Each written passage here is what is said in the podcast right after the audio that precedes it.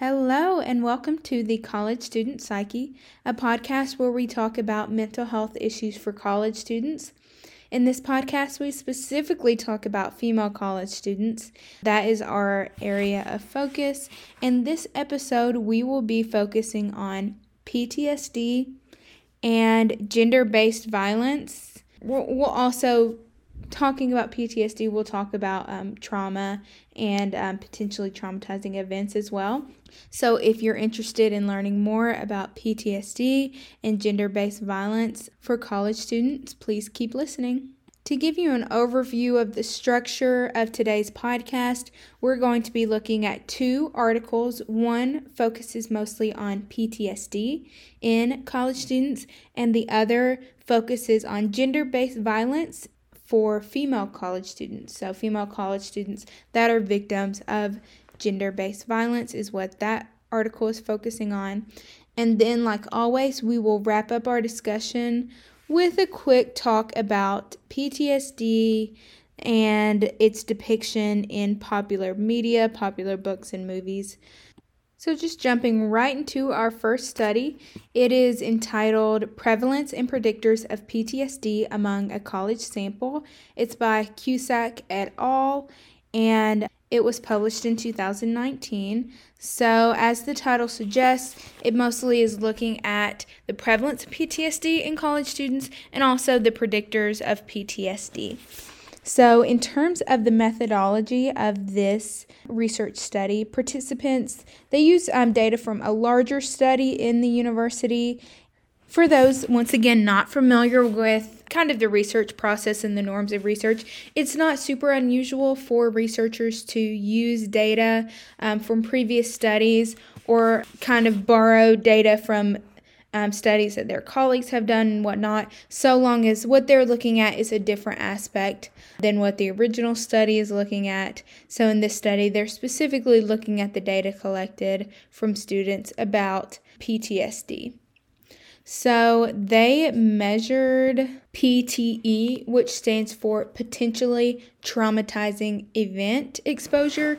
So, PTE exposure was assessed using they said an abbreviated version of the life events checklist. So basically, participants were asked on events of potentially traumatizing events, natural disasters, physical assault, sexual assault, other unwanted or uncomfortable sexual experiences, transportation accidents. And then they also assessed probable PTSD. So they assessed their symptomology and whether they would have an indication of probable PTSD, meaning the symptoms that they checked and the amount that they checked um, indicates that they could be have they could have a history of PTSD. They also measured stressful life events, personality, depression, and anxiety symptoms, and alcohol use. So that's just a little background on the methodology of the study.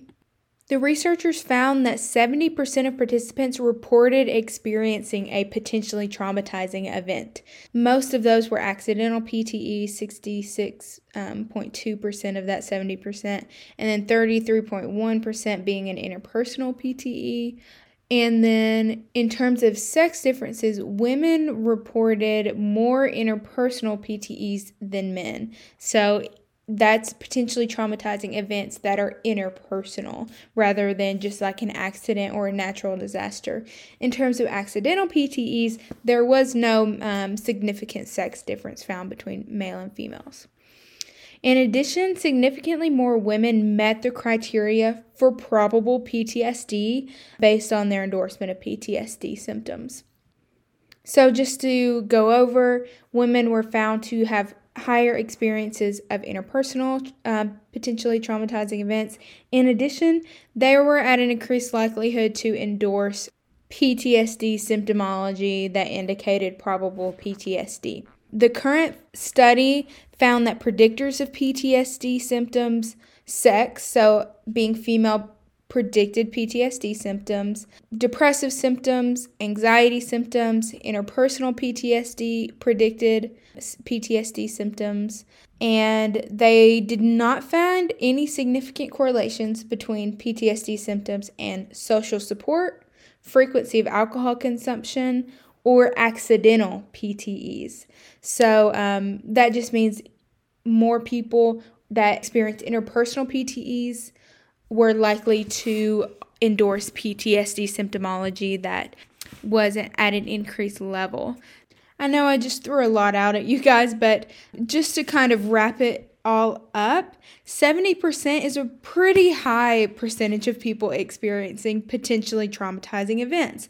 Now, just because you experience a potentially traumatizing event keyword there potentially does not mean you will go on to develop PTSD. However, in order to be diagnosed with PTSD, you have to have that potentially traumatizing event to occur um, in order to meet that diagnostic criteria. And obviously, if you've experienced potentially traumatizing events, you're more likely to have a to experience PTSD symptomology because you experienced trauma. So that obviously those go hand in hand together. And it's also super interesting that they found, uh, you know, differences between male and female participants, which is something that we've talked about in this podcast as being important. And be perhaps that's because women are experiencing more interpersonal trauma, and then interpersonal trauma is more likely to result in PTSD. So it would make sense that women experienced increased PTSD symptomology. So, just talking about the discussion section of this article, obviously, their goal of the research was to better understand PTEs and PTSD in college age students.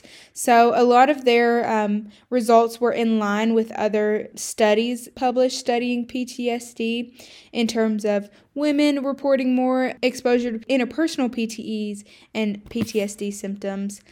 The authors also brought up that the correlations found between PTSD, anxiety, and depressive symptoms illustrate the need for further investigation about these uh, these um, symptoms and their relationships to each other. So obviously there are correlations found, but we don't know what's causing it. Further research needs to be done, kind of digging into how are these things connected? How can we understand them as working together or working independently?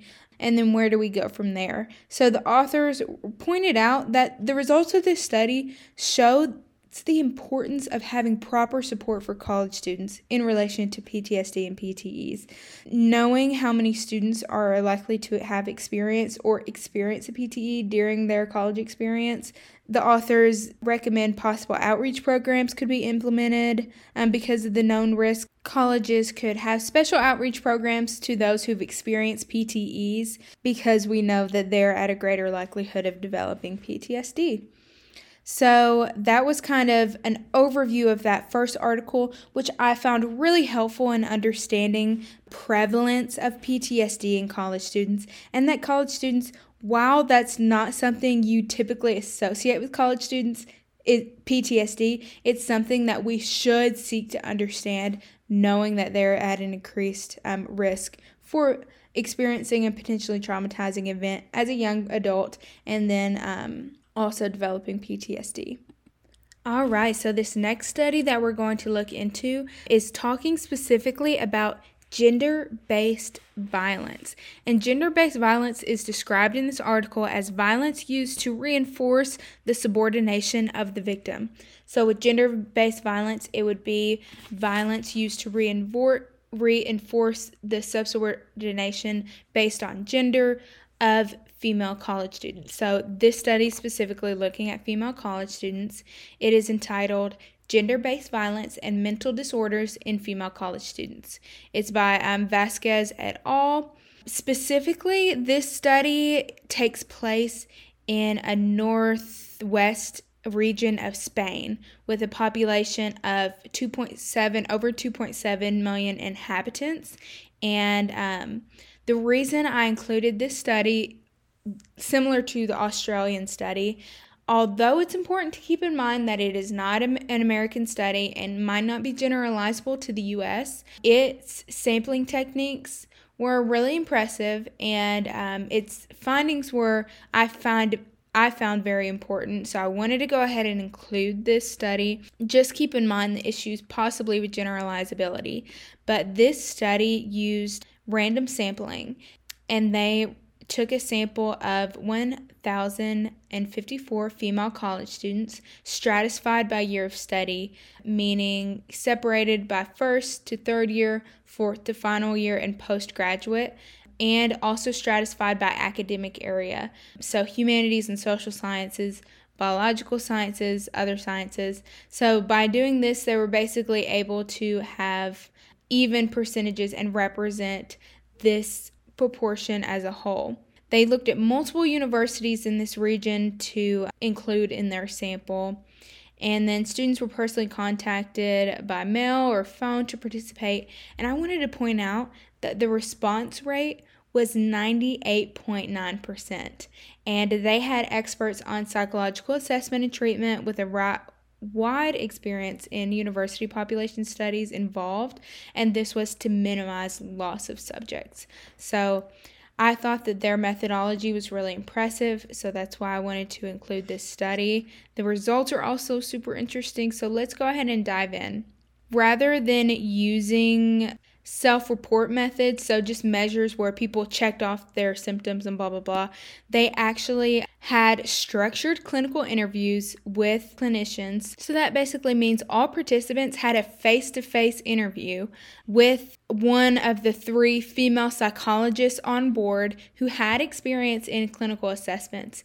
And then um, these psychologists were actually the ones who would indicate whether those participants had experienced, based on their conversation and interview, had experienced gender based violence. And also the clinicians indicated whether um, they met criteria to be diagnosed with certain mental disorders. So I thought this was such an interesting methodology because a lot of study they use convenient sampling and they use self-reports of symptomology. And in this one they actually had actual psychologists perform clinical assessments on these participants. So I feel like because of this methodology, their results are more trustworthy and more reliable. So let's dive straight into the results. So, this study found that one in six participants have experienced gender based violence in their life, which does align with previous research.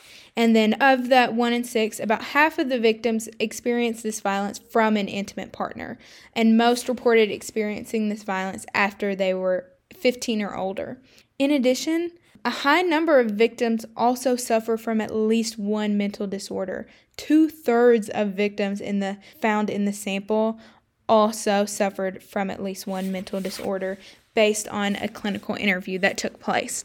So, the most common mental disorders in victims were mood and anxiety disorders. So, most common mood disorder found, major depressive disorder, relating back to the last episode, and most common anxiety disorders were actually social phobias and PTSD.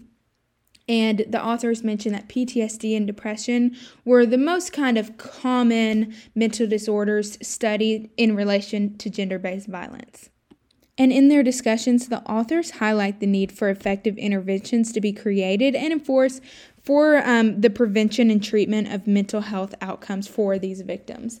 So, obviously, we want to put in prevention techniques for gender based violence in general, but we also want to provide support for students who have experienced gender based violence. Gender based violence could definitely be categorized as a potentially traumatizing event, which could lead to PTSD. So you can kind of see the relationship there, especially for our population, which is female college students. So one in six of these college students, randomly sampled from multiple different universities, reported having experienced gender based violence. So just a super interesting study and super relevant to our discussion about PTSD and you know violence that women face on campus. So sexual assault is obviously this is kind of a tangential issue to this study moving away into a general discussion about college students. But obviously sexual assault is a huge issue on college campuses. It often goes unreported. One in five women in college experience sexual assault. A lot of times, this is during their first two semesters of college. So, and that information is coming from APA. So, these are huge numbers, and when looking at the violence experienced by women, especially by young women and college age women, and the PTSD that could follow, it's definitely something that college colleges and universities need to be aware of and need to put an effort into preventing these high numbers in the future, but also just providing support for college students that um, have experienced these things or are currently struggling with a mental disorder like PTSD, depression, and anxiety that are associated with these kinds of events. So that was kind of the scientific research section of our podcast. Now I'm going to talk a little bit about um, depiction of PTSD in movies and books. So I had a hard time when thinking about this finding anything that focused first of all PTSD in women or PTSD, especially in young college aged women. And a lot of times in media, you really only see um, depictions of PTSD in older men, in veterans. It's harder to find honest depictions in other populations, which is unfortunate because, as these articles have shown, there is plenty of young college students and um, young women who experience these things. So it's something that should be depicted in media as well. One um, betrayal, portrayal of possible PTSD. Obviously, we might not know specific diagnoses, um, but in a young person, it's perks of being a wallflower. Obviously, that takes place in high school rather than college. But the main character, Charlie, he obviously is struggling a lot with his mental health um, PTSD from um, a traumatizing event from his childhood. No spoilers here, but I really enjoyed that book. And if you're someone interested in mental health and people reading about struggles in mental health, I would definitely check out that book or a mo- or that movie. Um, they made an adaptation. Both are really good. One movie that I found with and I believe it's a book as well. The movie stars Kristen Stewart, so any of my Twilight fans um, will appreciate it. I actually haven't gotten the chance to watch this either, but I've heard that it does depict a young woman with PTSD from a um, obviously has experienced a traumatizing event and is now showing uh, PTSD symptomology. So, could be definitely something to check out. I definitely forgot to mention the movie title in my description, but that movie is called Speak. One of my favorite movies, which I think you could argue whether this character has PTSD or whether they just have faced trauma and um, are having um, PTSD symptomology, but not necessarily at clinical levels, I, I think you could argue either way, but Good Will Hunting. Um, the main character, Will, is a college student, so, or not necessarily a college student, but goes on to study math at a college. You'll have to let me know whether he actually enrolls or he's just working under that professor. But anyway, you kind of get a glimpse into how people carry their traumatic experiences with them and how that can affect their lives and, and creating relationships and reaching their potential when they're still struggling with with issues from their past and with things that they've never worked through. So in that specific example, you see um, Will see Robin Williams, his psychologist. Robin Williams plays his psychologist in the movie, but I thought it was a pretty inspiring depiction of someone struggling and someone getting help and working through past trauma. Like always, if you have any recommendations, feel free to send them my way. Thank you so much for listening to this week's podcast. If you have any recommendations for a future podcast topic, just let me know. Have a great week.